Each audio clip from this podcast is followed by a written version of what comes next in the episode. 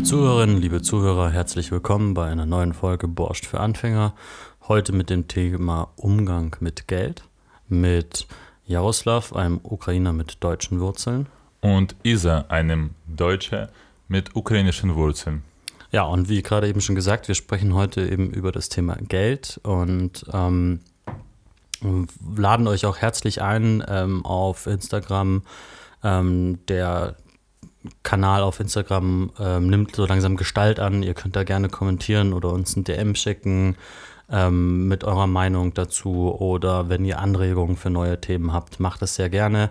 Ähm, diese Folge ist ja auch daraus entstanden, wie auch die letzte Folge, ähm, von Vorschlägen eben von euch, von Zuhörerinnen. Und wir freuen uns sehr, wenn wir da Feedback bekommen, wenn wir Themenvorschläge bekommen. Seid herzlich eingeladen. Ihr findet unseren Podcast auf allen gängigen Plattformen, auf YouTube, auf Spotify, auf äh, Apple Podcast und weiteren. Genau, seid herzlich eingeladen dazu. Wir sprechen über Geld, ähm, was man ja eigentlich in Deutschland nicht so gerne macht. Ähm, wir wollen es heute trotzdem wagen und wir wollen das Thema aber in zwei Teile aufteilen. Also ein Teil wird heute das Thema Umgang mit Geld im Allgemeinen beschreiben, dann äh, welche Rolle spielen Bargeld und elektronische Zahlungsmittel und ähm, was für Finanzangewohnheiten oder Strategien gibt es, jeweils in Deutschland und der Ukraine natürlich. Und in einem zweiten Teil ähm, sprechen wir dann in jedem Fall noch darüber, wie es mit Schulden und Krediten aussieht ähm, und wie ähm, sich in den letzten Jahren sozusagen die Trends so ein bisschen verändert haben, weil es gibt ja immer Angewohnheiten bei solchen Sachen, wie man zum Beispiel spart und wie sich das verändert hat. Die zwei Themen sind fest, vielleicht kommt auch noch ein drittes dazu, werden wir sehen. Genau, das ist so der Überblick. Mir ist noch eine Sache ganz wichtig, die mir auch gerade noch einfällt, und zwar, wir sind natürlich keine Finanzexperten. Wir ähm, also ich bin schon. Ach so, weiß, du bist, ich dachte. Du, du wusstest es nicht. Ach so, du hast äh, neben Architektur auch noch Finanzwissenschaften studiert. Nein. Jetzt, jetzt wo du sagst, nee, nee. Äh, ich kenne einfach alles über Geld und. Ich auch. Jetzt, wo du sagst, komm in meine WhatsApp-Gruppe, ich mache euch reich. Nein, also ja. Spaß beiseite. Wir sind keine Finanzexperten. Wir machen das auch, weil wir natürlich selber ein bisschen was lernen wollen. Und wenn ihr dazu Ideen habt, her damit. Ähm, wenn wir was Falsches sagen, korrigiert uns. Und Genau, und äh, wir bedanken uns wieder für eure Beteiligung. Äh, für mich äh, persönlich ist, das, ist das Thema sehr aktuell und sehr spannend. Äh, von ukrainischer Seite ja, kann ich auch sagen, dass das Thema Geld wahrscheinlich genauso heiß zurzeit oder in den letzten Jahren diskutiert wird wie das Thema sexuelle Erklärung vielleicht und wir werden bestimmt auch darüber irgendwann eine Folge aufnehmen. Also das ist sehr, sehr aktuelles, sehr heißes Thema für meine Generation jetzt in der Ukraine. Und ich freue mich sehr, auch etwas Neues von Isa heute zu hören. Also ich bin gespannt. Okay, ähm, fangen wir mit dem ersten Thema vielleicht an. Äh, meine Frage an dich, Isa, bezieht sich auf allgemeine Situation. Also wie würdest du den allgemeinen Umgang äh, der deutsche äh, der deutsche Bevölkerung, äh, Leute in Deutschland äh, mit äh, Geld beschreiben. Also das heißt, gibt es bestimmte kulturelle oder soziale Aspekte, die Einfluss auf diesen Umgang haben oder wie sieht es allgemein aus, Umgang mit Geld in Deutschland? Mhm. Erstmal, glaube ich, ist es eine sehr schwierige Frage, auch dazu irgendwie was zu finden. Und also ich konnte jetzt in der Zeit, in der ich mich vorbereitet habe, keine Bücher wälzen oder so. Aber ich glaube, ähm, ein, ein, ein Spruch, den ich kenne, heißt, über Geld spricht man nicht, Geld hat man. Also man spricht scheinbar ungern. Also, also klingt schon ziemlich dominant. Ja, genau. Und es hat natürlich auch damit was zu tun, äh, dass derjenige, der Geld hat, äh, nicht darüber sprechen möchte, dass er Geld hat. Und derjenige, der kein Geld hat, also der vermeintlich arm ist, auch lieber mal seinen Mund halten soll, dass er kein Geld hat. Also Mhm. genau. Aha, ich das glaube, wird- okay, ich okay. glaube aber, also es ist meine Interpretation natürlich. Ich habe jetzt ja. gedacht, derjenige, der kein Geld hat, der spricht darüber. Das heißt, entweder hat man es äh, oder spricht man darüber. Nein. Aber okay. Man, man spricht grundsätzlich nicht über Geld, man Mhm. hat es einfach. So. Und ich glaube schon, dass es so ein Tabuthema war. Warum war? Weil ich glaube, dass sich das sehr stark verändert hat. Also ich, da kommen wir später vielleicht auch noch zu. Ich glaube, Digitalisierung spielt da eine große Rolle, dass ähm, Menschen und also nicht nur Digitalisierung, sondern auch äh, wie, wie verschieden Reichtum verteilt ist, ja, dass das eine Rolle mit da, mit da reinspielt, warum man das so angegangen ist. Naja, also ich glaube, die jüngere Generation, unsere Generation und auch noch die Generation, die nach uns gekommen sind, die noch einen Ticken jünger sind, die haben das schon viel eher im Blick und die sprechen auch eher darüber, was kostet was, wie viel verdient wer. Also zum Beispiel in meiner Sozialarbeiterbubble, sage ich mal, ist es auch unüblich, über Geld zu sprechen. Und ich frage meine Kolleginnen immer, also, was verdient ihr denn so? Und das sind dann auch mal relativ irritiert und dann muss ich das erstmal erklären, warum ich das frage, weil ich sage, ich finde das wichtig, dass äh, das wertgeschätzt wird, was man da gemacht wird. Und ich finde gerade so soziale Berufe, außer Lehrer, Grüße an alle Lehrer, verdienen echt zu wenig. So, genau. Und es gibt im Deutschen äh, im, im, im Grundgesetz, ich zitiere immer wieder das Grundgesetz, es gibt den Artikel 14 des Grundgesetzes und der heißt Eigentum verpflichtet. Was bedeutet das? Naja, dass wenn du Eigentum besitzt und wenn du zum Beispiel ein, sagen wir mal, du bist ein Multimilliardär, eigentlich bedeutet dieser Paragraph, dass du verpflichtet bist, mit deinem Geld so umzugehen, dass es der Gemeinschaft, der Gesellschaft hilfreich ist. Jetzt ist So natürlich, eine Bindung. Jetzt ist natürlich die Frage, genau, wie interpretiert man sowas und wie wird es gesehen? Und da habe ich auch ein bisschen was rausgesucht. Und zwar war das eine ähm, Studie von ähm, Vivo, findet ihr auch wie immer in den Infos. Und ähm, da geben eben 52 Prozent an, dass Unternehmen ihre Firmen so führen sollen, wie sie sie eben führen wollen. Also nicht unbedingt jetzt auf die Allgemeinheit ausge ausgerichtet. Und ähm, ich habe ja über so aktuelle, ähm, aktuelle Themen gesprochen. Zum Beispiel gibt es große Unternehmen, Immobilienkonzerne, die lauter Wohnungen besitzen. Hier in Berlin zum Beispiel auch. Ähm, Gab es große oder gibt es immer noch große Enteignungsaufrufe ähm, dazu. Und zum Beispiel nur 33 Prozent in dieser Studie haben äh, zum Beispiel Zwangsvermietungen befürwortet. Also es gibt, Hintergrund ist, es gibt Kapitalanleger, Immobilien, ähm, Immobilienfirmen, die kaufen Wohnungen und vermieten die aber nicht unbedingt, weil es sich für die mehr lohnt, die nicht zu vermieten, weil sie sie zu einem späteren Zeitpunkt, wenn der Wert gestiegen ist, wieder verkaufen können. Ich, ich finde, es ist so ein bisschen widersprüchlich. Eigentum verpflichtet auf der einen Seite, aber es gibt kein, es ist ja auch nur ein, ein Hauptgesetz. Es ist kein, äh, kein nichts Feineres da. ist halt äh, de jure eher als Ja, aber es, fehl, ne? aber es fehlen die Details sozusagen und die Auseinandersetzung damit. Aber äh, ja, es passiert wegen, wie gesagt, was. Genau, dann, du hast doch allgemein gefragt, es gibt so, wie ist die Beziehung zu Geld?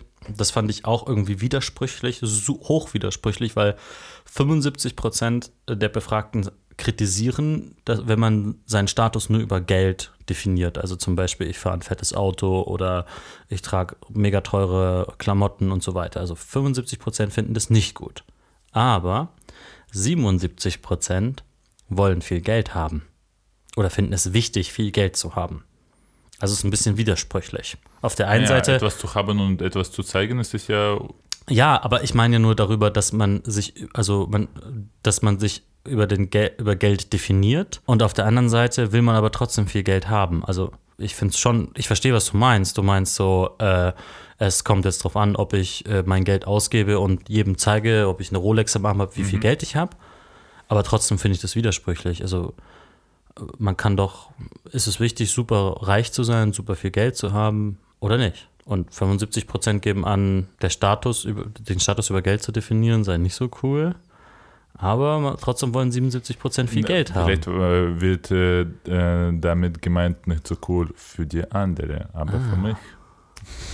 Meinst du, da ist so, ein, so was leicht Egoistisches dabei? ist Könnte halt- gut sein, ja. Also wenn man äh, irgendwie ähm, in, in der Gesellschaft äh, darüber spricht, dann sagt man natürlich, äh, es ist halt schlechter Ton, äh, so, Ja. so, so sich zu verhalten. Aber für sich selber wünscht man äh, natürlich äh, mehr Sicherheit und das äh, kommt äh, durch finanzielle Lage. Wirklich, ja, stimmt. Weil, weißt du, was ich, äh, warum ich diese Frage gestellt habe, dass es halt nicht das Gleiche ist, äh, was man zeigt und was man hat, weil ähm, ich kenne das ganz gut von, aus der Ukraine, ein eigentlich armes Land immer noch. Ich kenne ganz viele Leute aus armen Familien, die letzte iPhones haben oder so sich äh, angekleidet haben als, ich meine, halt äh, richtig teure Sachen. Mhm. Äh, und das ist schon sozusagen eine Art ja, Komplex, also das heißt, Leute wollen sich anders fühlen und wollen sich als also anders verkaufen. Ne? Ja. Aber das Phänomen haben wir hier auch, dass Menschen, die wenig ja, Geld vielleicht besitzen, allgemein gibt ja. es äh, das.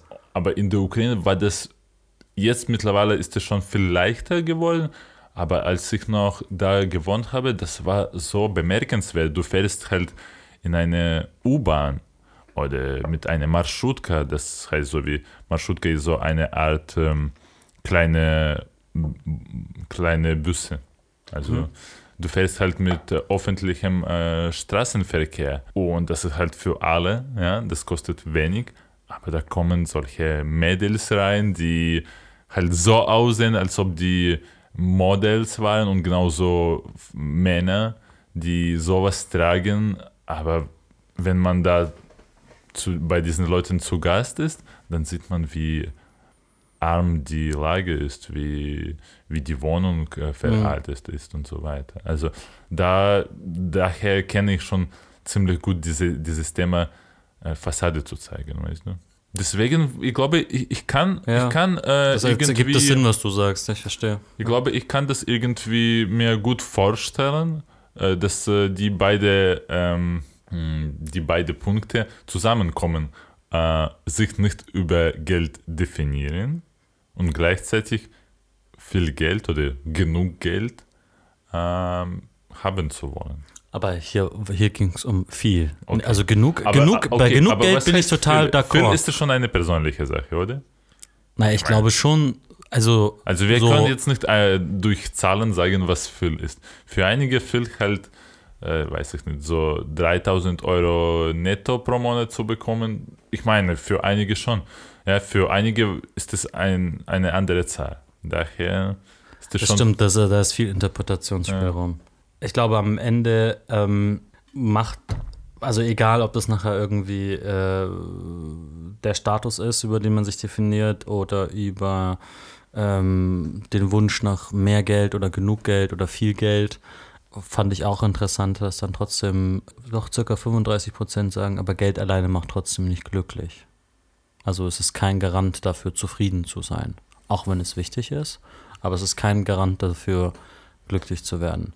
Und das finde ich spannend, weil ich habe tatsächlich gestern einen, einen anderen Podcast, wir machen keine Werbung, aber ich habe einen anderen Podcast gehört und da ging es auch darum, dass diese, um eine Bewegung, die heißt Text Me Now. Ich weiß nicht, ob du schon mal von Text Me Now gehört hast. Nee. Text Me Now sind äh, also ich kenne es jetzt nur aus ähm, dem deutschsprachigen Raum, also ähm, Österreich, Schweiz äh, und Deutschland. Und ähm, das sind Multimillionäre, also Menschen, die echt viel, viel Geld haben und die haben geerbt. Also die haben das Geld nicht selber verdient, sondern die haben es durch Erbrecht, haben die das eben bekommen. Und ähm, da sind Menschen dabei, die sagen, ähm, lieber Staat, nimm mir mal mehr Geld ab. Was will ich mit dem ganzen Geld? Ich kann das eh nicht in meinem Leben ausgeben. Und ähm, glücklich werde ich mit dem Geld schon gar nicht. Und da gibt es eine, eine Frau, ähm, das fand ich sehr interessant, die hat gesagt, für sie ist es eher eine Last, für sie ist es anstrengend, so viel Geld zu haben, weil sie kommt niemals normal mit anderen Menschen in Kontakt. Sie, also zum Beispiel, ich nehme jetzt ein, ein, ein Beispiel raus, eine Beziehung suchen, Beziehung, eine, eine Liebesbeziehung oder sowas. Das klappt mit normalen Menschen nicht, weil sie immer irgendwie das Gefühl hat, entweder sie selber oder es wird tatsächlich ausgenutzt, dass man sie wegen ihrem Geld mag, wegen ihrem Reichtum. So. Mhm. Und dass das eben kein Garant für, für Zufriedenheit, für Glück ist. Ich finde den Begriff Glück immer ein bisschen schwierig. Ich mag Zufriedenheit mehr. So, ja. Mhm. Mhm. Fand, ich sehr, fand ich sehr interessant, ja. Weil man ja doch dann trotzdem immer äh, so danach strebt, so viel Geld zu haben. Genau.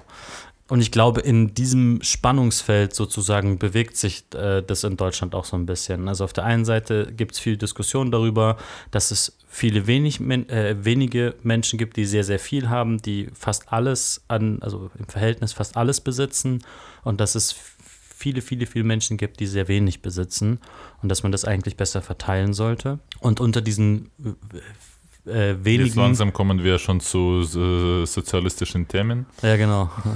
Viva la Revolution. Äh, nein.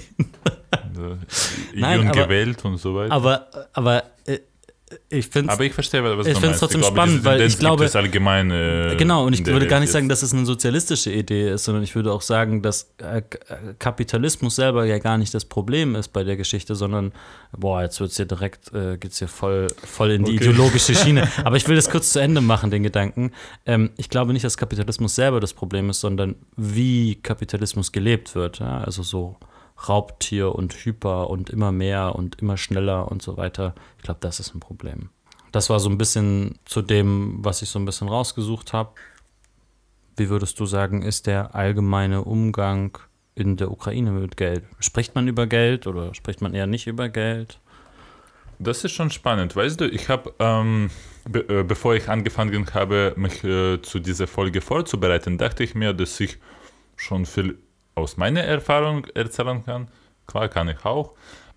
Natürlich habe ich mich äh, dann äh, habe ich dann nach äh, bestimmte Forschungsergebnisse gesucht und so. Ähm, und dann habe ich so eine Forschung gefunden von United States Agency International Development, so eine amerikanische Organisation. Die Forschung ist nicht ganz neu, also die ist von 2019, aber die gibt schon äh, ziemlich gute Einblicke in, mhm. in das Thema und die äh, forscht zu Themen finanzielle Bildung, finanzielle Integration und finanzielles Wohlbefinden in der Ukraine. Also passt perfekt. Ihr könnt dann auch äh, den äh, Link zu dieser PDF-Datei hm, in der Beschreibung äh, auf unseren Plattformen finden. Genau, und äh, daraus habe ich halt die Daten genommen. Ja? Äh, das war schon ziemlich äh, interessant für mich, weil es waren halt die äh, Informationen, die ich schon miterlebt habe, mhm. aber die waren da schon ziemlich gut zusammengefasst. Sozusagen eine Bestätigung für das, was du erlebt hast. So. Äh, teilweise war, es gab auch viel Neues für mich. Ich mhm. meine, ich bin ja kein Finanzexpert und das, da waren auch solche Sachen, die für mich äh, neu waren, weil ich selber jetzt äh, mich in dieser Situation befinde, wo ich mich selber in dem, mit dem Thema Geld ausbilde. Also ich lerne selber, was das ist, wie man damit umgeht und so weiter. Und wenn wir jetzt über allgemeinen Umgang äh, mit dem Geld in der Ukraine reden, dann äh, habe ich auch ein Zitat rausgesucht, das äh, ich selber oft äh, gehört habe, als ich noch in der Ukraine wohnte. Äh, Geld ist da, um ausgegeben zu werden. Schön. Sehr schön. Äh, also das, äh, ja, das spricht sich, das, das spricht schon für sich selbst. Ähm, allerdings kommt dieses Zitat von meinem Gefühl eher so von etwas älteren Generationen, vielleicht von, von der Generation von meinen Eltern und es ist nicht äh, die einzige Weisheit, die in ukrainischer Luft, äh, äh, die es da gibt. Aber ja, auch in dieser, in dieser Forschung habe ich das gesehen. Ukrainer ähm, streben eher danach, Geld auszugeben, als zu sparen. Nichtsdestotrotz gibt es Unterschiede zwischen Generationen und ich glaube ähnlich zu anderen Ländern und zu Deutschland auch. Es gibt große Unterschiede zwischen Generation von meinen Eltern, die Leute, die, zurzeit so 50 Jahre alt sind, ungefähr 45, 60, äh, Millen Millennials, das bin ich, und auch äh, Gen Z, da ist das Thema vollkommen offen, die reden über alles Mögliche und das Geld für die halt also die gucken halt ganz genau, wo die äh, arbeiten wollen, wo sie sich bewerben. Es ist schon ein wichtiger Anteil von äh, ihrem Leben. ähm, ja, je jünger die Generation ist, desto offener, mhm. äh, open-minded äh, ist sie für diese Themen. Aber damit äh, unsere Zuhörer und Zuhörerinnen so einen Einblick äh, in das Thema Geld in der Ukraine bekommen, will ich äh, ein Stück von dieser Forschung äh, vorlesen und es geht um ukrainischen Kontext. Wo befinden wir uns überhaupt in der Ukraine? Und das heißt, das sind bestimmte soziale, politische und wirtschaftliche äh, Verhältnisse in der Ukraine. Seit die Ukraine 1991 ihre Unabhängigkeit äh, erlangte, verlief der Übergang von einer sowjetischen Wirtschaft zu einer europäischen Marktwirtschaft langsam und schwankend. Und nach einer Phase des äh, Wirtschaftswachstums in den frühen 2000er Jahren hat die Ukraine zwei große Wirtschaftskrisen erlebt. Seit 2014 wurden mehr als 80 Banken äh, aus aufsichtsrechtlichen Gründen vom Markt genommen. Und Grivna, das ist die ukrainische Währung, wertete von 8 Grivna zum US-Dollar auf 24 Grivna auf US-Dollar. Mhm. Das habe ich noch äh, miterlebt. Also diese Inflation nach der, mhm. nach der Revolution 2014. Dreimal mehr hat alles gekostet. Mhm. Äh, und die Annexion der Krim durch Russland und äh, die Aggression in der Donbass-Region oder der Krieg schon in der Donbass-Region äh, und jetzt auch der vollständige Krieg haben natürlich die Wirtschaftstätigkeit beeinträchtigt und die Bevölkerung war mit Sicherheitsbedenken konfrontiert.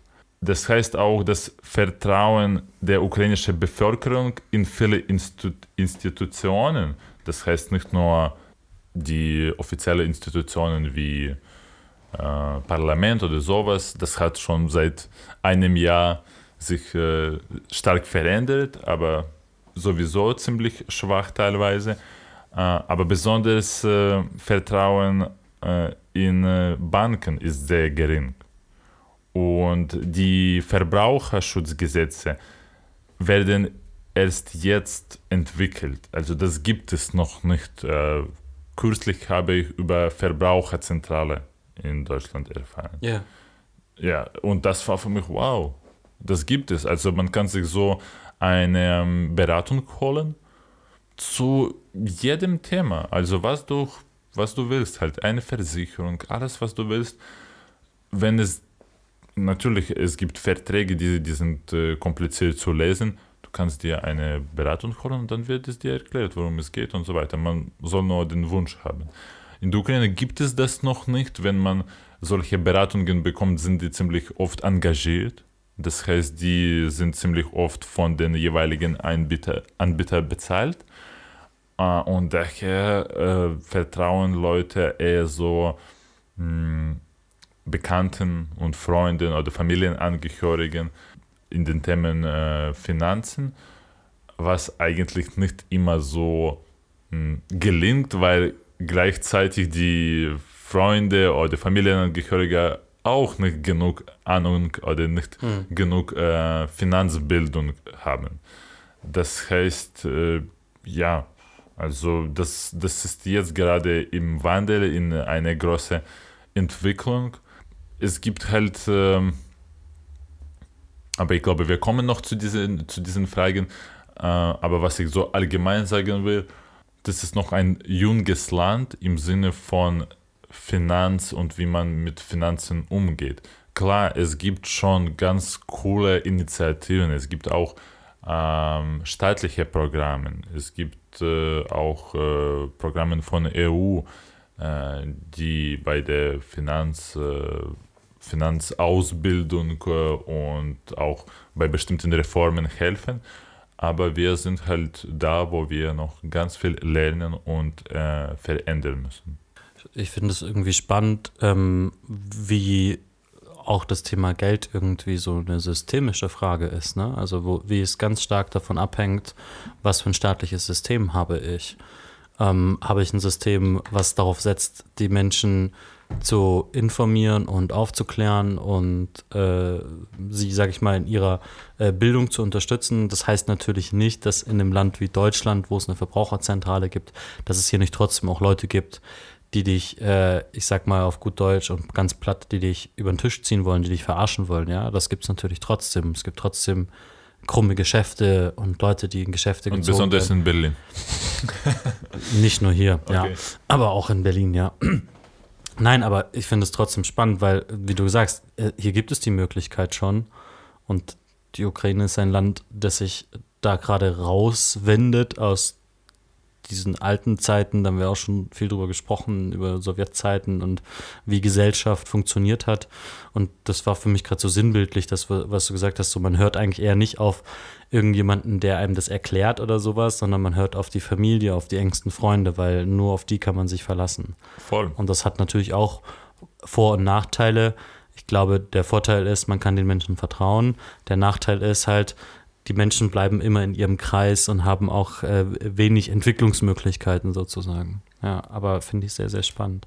Ja, so aber das ist halt, äh, ja, das, die Gründe sind schon klar, aber wie es weiter vorgehen soll, ich glaube, das sind immer so, das ist so ein komplexer, äh, komplexer Prozess, das soll von be beiden Seiten gehen. Das heißt, die Leute haben ja Wunsch, ja. Äh, mehr über über Themen äh, wie Kredite, Investiz Investiz Investitionen. Investitionen ähm, erfahren. Sie, sie wollen lernen, sie lernen, sie ja. suchen nach dieser Information.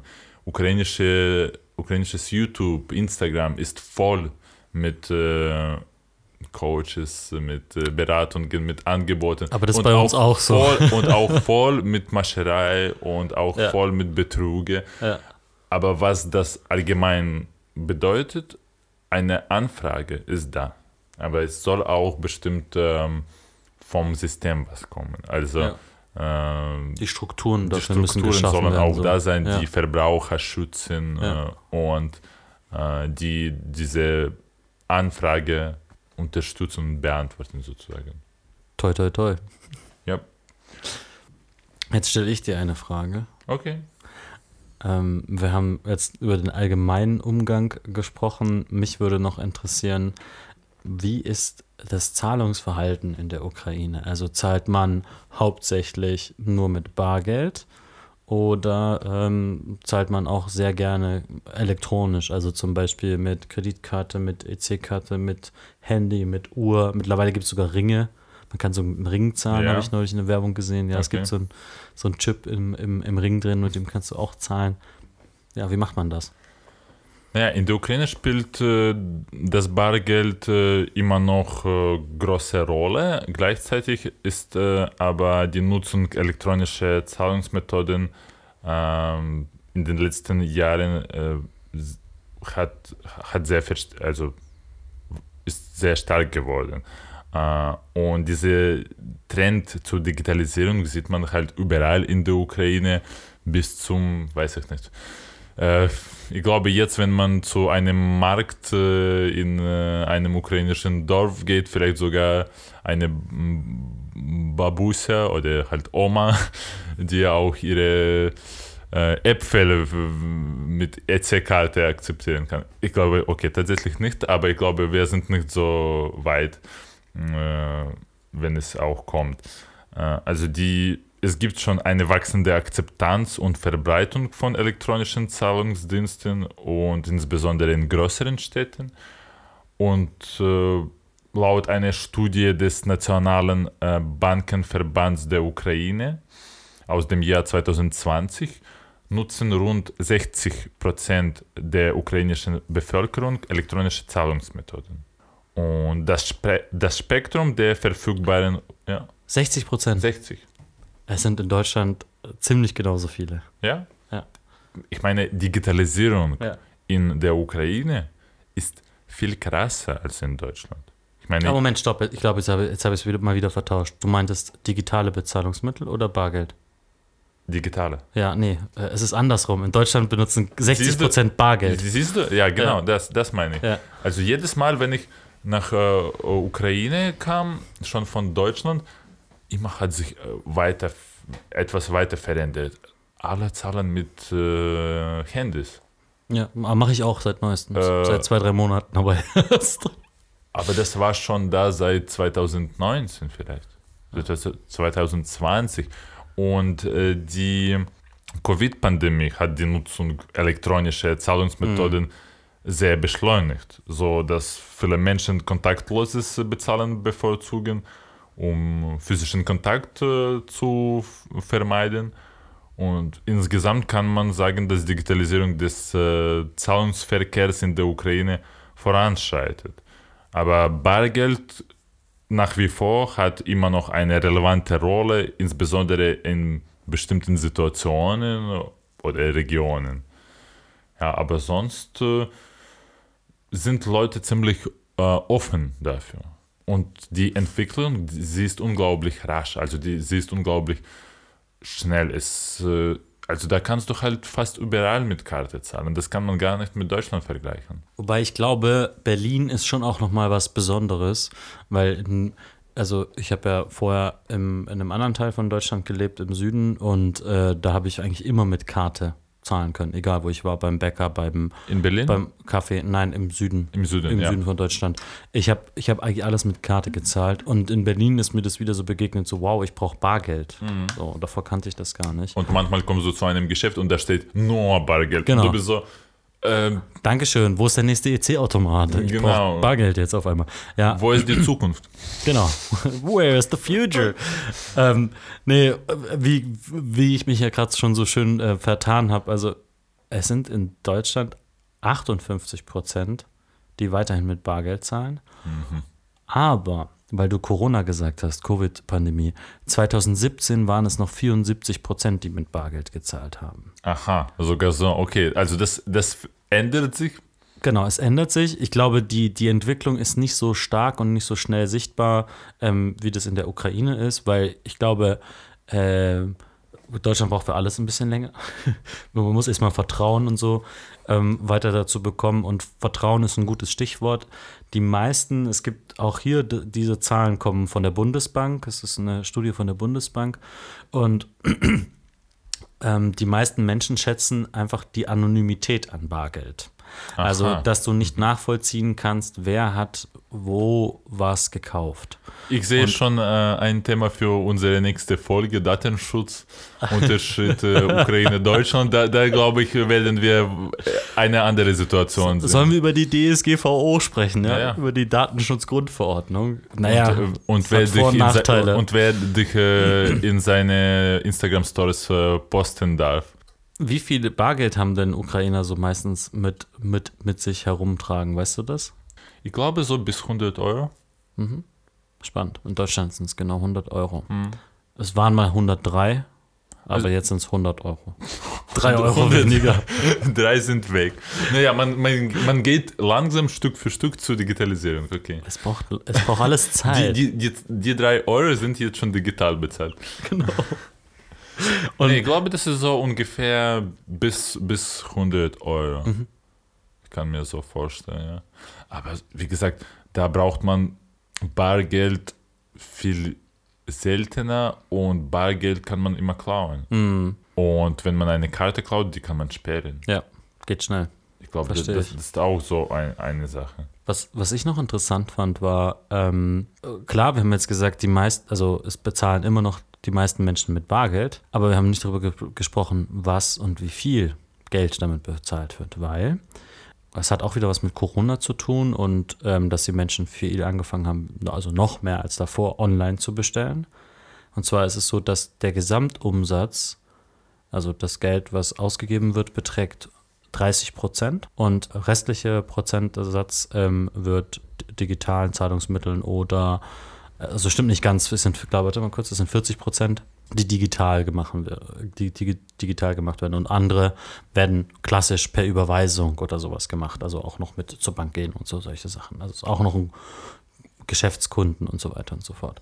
Und das fand ich auch nochmal interessant. Also, dass der Hauptanteil schon auf dieser elektronischen, auf diesem Online-Bezahlmitteln funktioniert, aber dann halt von zu Hause, von der Couch aus. Oder ähm, wenn ich ein Auto kaufe oder irgendwie Ja, solche schon Sachen. vor einem Laptop oder sowas. Genau, ja. genau. Ja, und 17 Prozent zahlen mit ihrem Handy, mit ihrer Smartwatch oder mit dem coolen Ring, von dem ich vorhin gesprochen habe.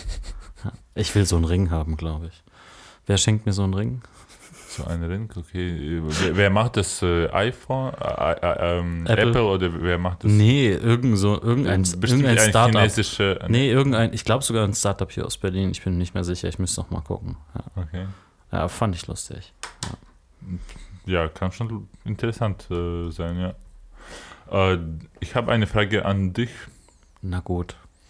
Und zwar, ähm, die Frage bezieht sich äh, auf äh, Finanzgewohnheiten. Also gibt es in Deutschland bestimmte Finanzgewohnheiten oder Finanzstrategien, die weit verbreitet sind? Zum Beispiel Investitionen, Investitionen, Ja, genau. äh, Kreditaufnahme oder Sparpraktiken. Was, was ist gängig in äh, Deutschland? Was ist üblich? Also ähm, ich glaube, es gibt auch so einen Spruch, äh, die Deutschen sind irgendwie Meister im Sparen oder so. Also du hast vorhin gesagt, äh, Geld ist da, um es auszugeben. Und wenn man den Spruch umfunktionieren würde, würde man sagen, Geld ist da, um es zu behalten. Irgendwie so. Genau, also ich glaube, es wird generell gerne gespart, aber auch äh, weniger. Also das nimmt wohl auch ab. Auch hier habe ich verschiedene Zahlen, unter anderem wieder von Vevo und von ähm, Statista. Es ist so, dass 30 Prozent der Deutschen besitzen keinerlei Vermögen, kein Sparguthaben. Das heißt, wenn 30 Prozent. 30 Prozent, das ist echt, das sind, das sind nicht wenige. Und das bedeutet, dass die, die haben gar keine Möglichkeit, irgendwie eine Strategie oder so zu entwickeln, weil die haben einfach kein Geld am Ende des Monats. Bedeutet es, dass Die geben- genau die, die Bevölkerungsgruppe, die im Falle äh, eines äh, Arbeitsverlustes direkt zum Jobcenter gehen? naja, vorher, die haben du halt gehst keine vorher, also äh, Sparnisse, oder? Genau, die haben keine Ersparnisse, aber wenn du in Deutschland drei Jahre gearbeitet hast, fest eingezahlt hast, gehst du zuerst zur Agentur für Arbeit Okay, und kriegst ALG genau. 1 und danach kriegst du Bürgergeld, dann gehst Okay. du zum Jobcenter. Aber theoretisch, Grundsätzlich, ich meine, aber theoretisch soziale jein, Leistungen. theoretisch jein, weil die, weil, weil was wir nicht wissen ist, ähm, wir wissen, dass 30 Prozent am Ende des Monats kein, Vermö äh, äh, kein, kein, kein Vermögen haben oder kein Sparguthaben aufbauen können, aber wir wissen nicht, was für einen Standard sie haben. Es kann ja auch se- sein, dass sie Okay. hohe Konsumausgaben haben Mhm, und ihren Konsum anpassen müssten und dann wäre es einfach. Aber ich grundsätzlich würde ich sagen, ja. Es, sind, es ist ein enorm hoher Anteil der Menschen, der einfach am Ende des Monats kein Geld mehr hat. Es gibt auch viele Menschen, die tatsächlich ähm, ihr, ihr, ihr Girokonto regelmäßig im Minus sind, haben. Das sind äh, zwischen 8 und äh, 12 Prozent, die einfach gar nichts mehr haben oder bis zu 2000 Euro im Minus stehen. Es gibt aber auch, ähm, da sind wir wieder bei dem Spruch, ähm, über Geld spricht man nicht, Geld hat man. Es gibt auch 19 Prozent der Deutschen, die wollen gar nichts dazu sagen, ob sie Geld sparen oder Geld nicht sparen. Fand ich auch interessant, dass so knapp 20 Ach ja, Prozent das, sagen das so, gab es auch. ich erzähle dir nichts. Ich will nicht, dass du weißt, wie Über- meine über man Situation ist. Genau. Ähm, und dann gibt es nochmal ähm, so 11 Prozent, die besitzen ungefähr 2500 Euro Sparguthaben. Also so, so Notgroschen, so ein, ein, zwei, drei Monatsgehalte haben die auf der Seite. Genau, aber jetzt konkreter zu dem, was du gefragt hast. Du hast ja eigentlich gefragt, was gibt es da für Strategien. Also viele Menschen haben, äh, also erstaunlich viele haben immer noch ein Sparbuch, der, klassisch, der klassischste Weg. Äh, das sind äh, 32 Prozent. Also was bedeutet eigentlich Sparbuch? Sparbuch erkläre ich gern schnell. Ähm, du zahlst, du gehst zur Bank, gibst ihr Geld und die Bank äh, tut auf deinem Sparbuch das Geld eintragen und du kriegst einen festen Zinssatz auf, äh, also ich meine, er sei, er sei fest, vielleicht ist er auch beweglich, korrigiert mich, wenn ich falsch bin, aber ich glaube, er ist fest. Und den kriegst du über Jahre dann fest verzinst und dann wird es immer ein bisschen mehr. Okay. Hat sich früher sehr gelohnt. In, in dieser Zeit, in der die Niedrigzinsen stattgefunden haben, hat sich das nicht gelohnt, weil du keine Zinsen bekommen hast für dein Geld. Deswegen hat das kaum jemand, also oder kaum, es ist auf jeden Fall weniger geworden. Wir haben so einen Bundeskanzler, der hat, gesagt, Sparbuch wäre voll toll. Konnte ich mir jetzt nicht verkneifen, das zu sagen. Okay, also Genau. halt klassischer Weg, äh, Geld zu, zu Sehr, sparen. sehr, sehr klassischer, alter, aber ein, ein älterer Weg, weil heute macht man es nicht mehr so. Jetzt steigen die Zinsen zwar gerade wieder, aber Sparbuch ist so ein bisschen so außer Mode geraten. Ich glaube, was man eher macht, sind halt solche Themen wie ähm, man investiert in, äh, in, in Investmentfonds, also in ETFs. Ähm, äh, ich glaube, das ist so das. In Krypto? Naja, Krypto glaube ich nicht mehr. Der Krypto-Hype, also bestimmt investieren noch ein paar Leute in Krypto, aber ich glaube, Krypto-Hype ist so ein bisschen abgeflaut. Also habe ich jetzt auch tatsächlich nichts groß zu gefunden, gab es jetzt keine Zahlen zu, ähm, wie viele so, Leute sowas machen. Aber viele Menschen äh, tun zum Beispiel auch sparen, um nachher, also um einen Kredit aufzunehmen, um mit dem Kredit zum Beispiel eine Wohnung oder ein Haus zu kaufen.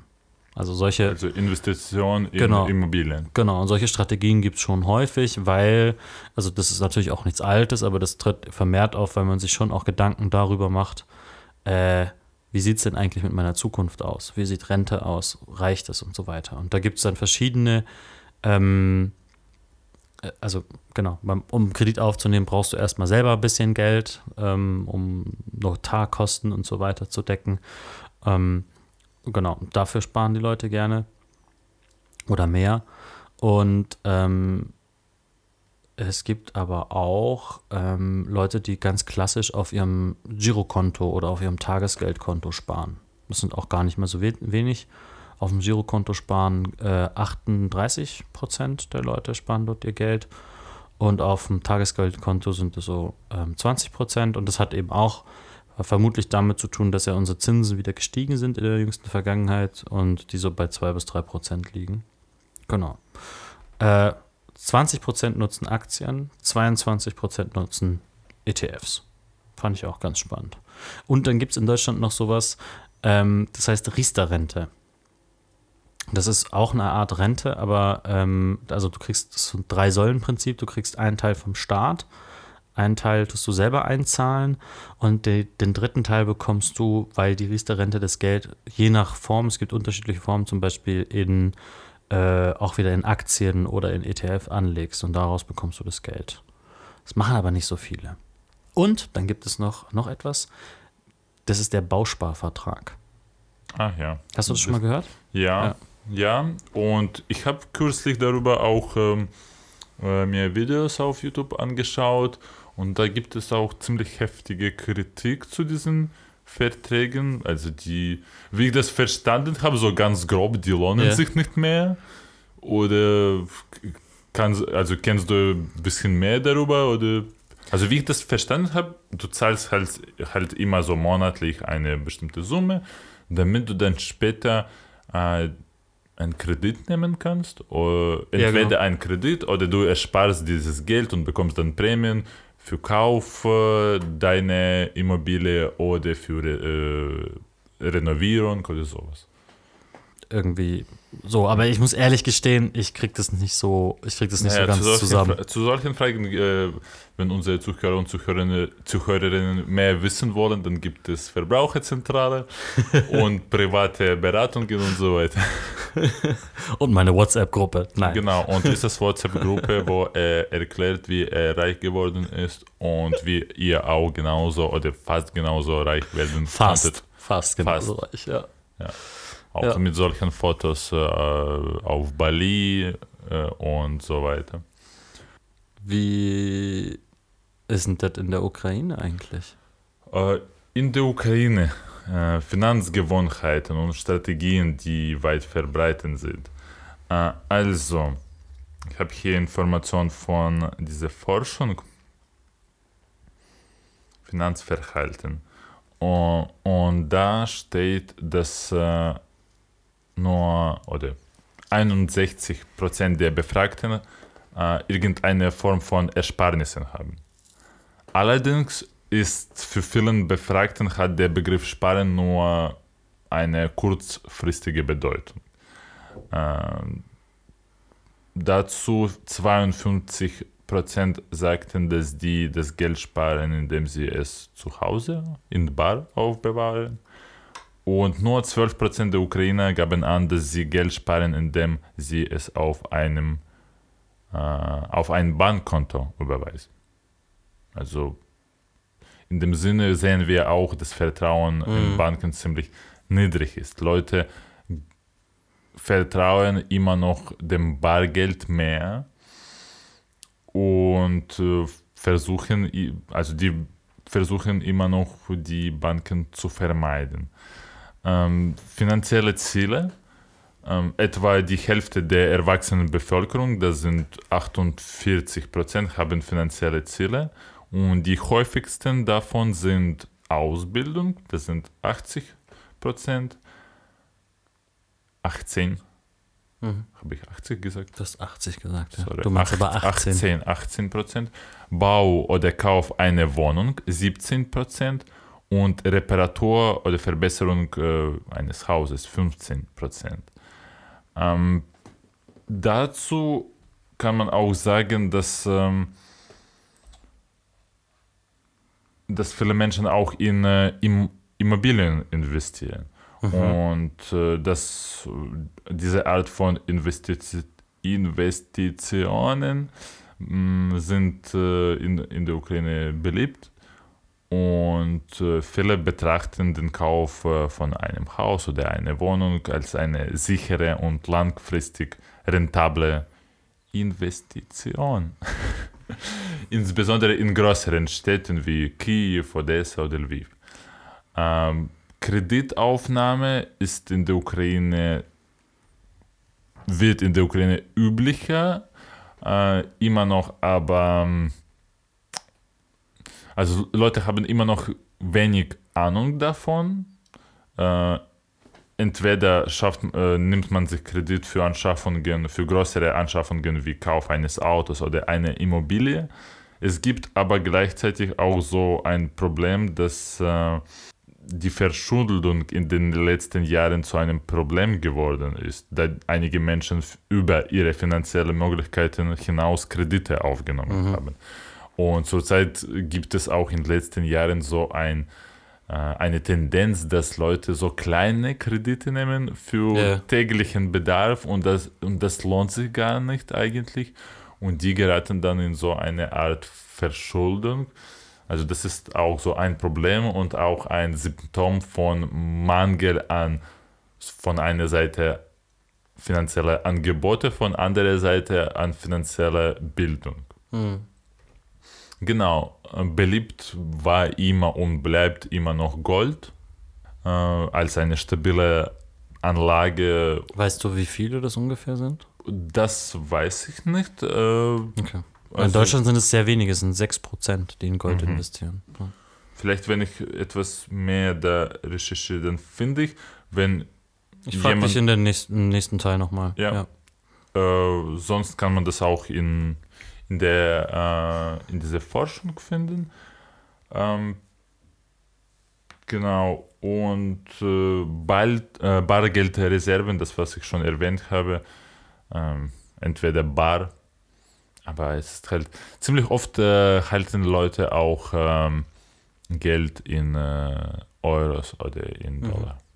Das Daher. war tatsächlich eine Frage, die ich stellen wollte. Ich kenne das ähm, äh, von, von äh, Freunden, die mir das erzählt haben aus der Türkei, weil die Lira ja auch so einen Werteverfall ja. hatte, eine starke Inflation.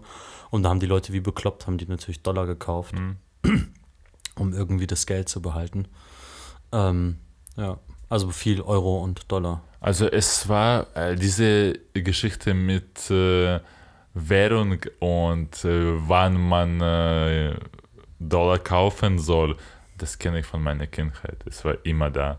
Äh, in, in jeder Stadt äh, in der Ukraine findest du halt diese Umtausch, mhm.